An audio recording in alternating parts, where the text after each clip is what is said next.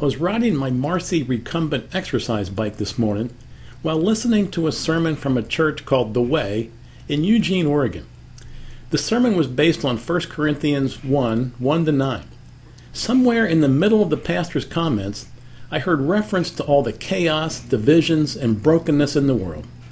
Now, I don't know if the pastor said it or it just filled my mind at the time. Either way, I didn't need reminded of this, for I watch the horror show almost every night on the 6 o'clock local news and the 6.30 national news. But then I remembered lunch with my mom the other day. She would love to find a way to have a good old-fashioned family gathering for Christmas. She called a local smorgasbord restaurant about the possibility, but they were vague about whether they would allow it. You know, with COVID 19 and the Delta variant and all that. Then, as we were hashing out other possibilities, we discovered family differences in oh so many areas that we weren't sure who would come and who would not. The saddest thing I heard my mom say was, I just don't know what to do. I just don't know what to do.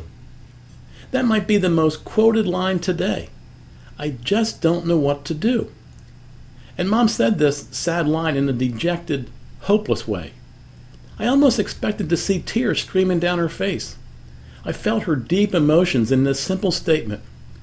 Yeah, the world as we know it is broken, fractured, divided, and difficult. So, out of this bottomless pit of despair, I heard the voice of God. You see, during the sermon from Oregon, I heard the Spirit of Christ answer Mom's dilemma. To her emotional anguish, I just don't know what to do, came this powerful, faithful answer Pray, pray, pray and seek God's all wise, all loving, all powerful guidance. Pray for wisdom, pray for courage, pray for God's will to be done, pray for God's protection, pray for God's presence, and pray for God's peace. Yeah, just pray and stay close to God.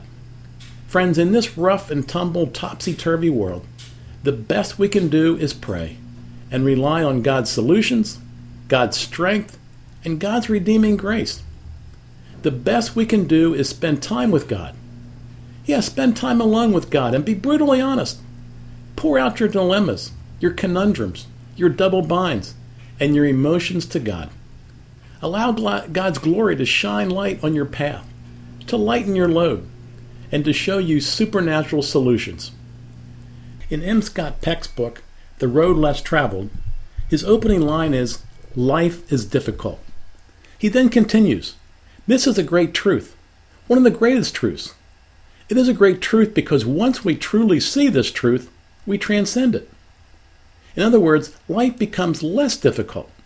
Friends, let me encourage you in this.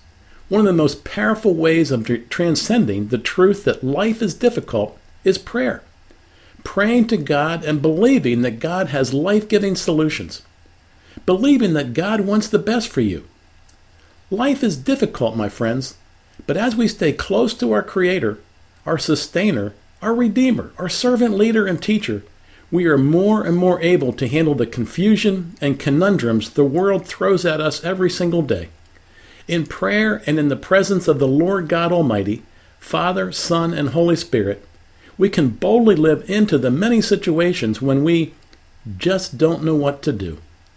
So, with that encouragement from God's Spirit, have an encouraging, prayerful week.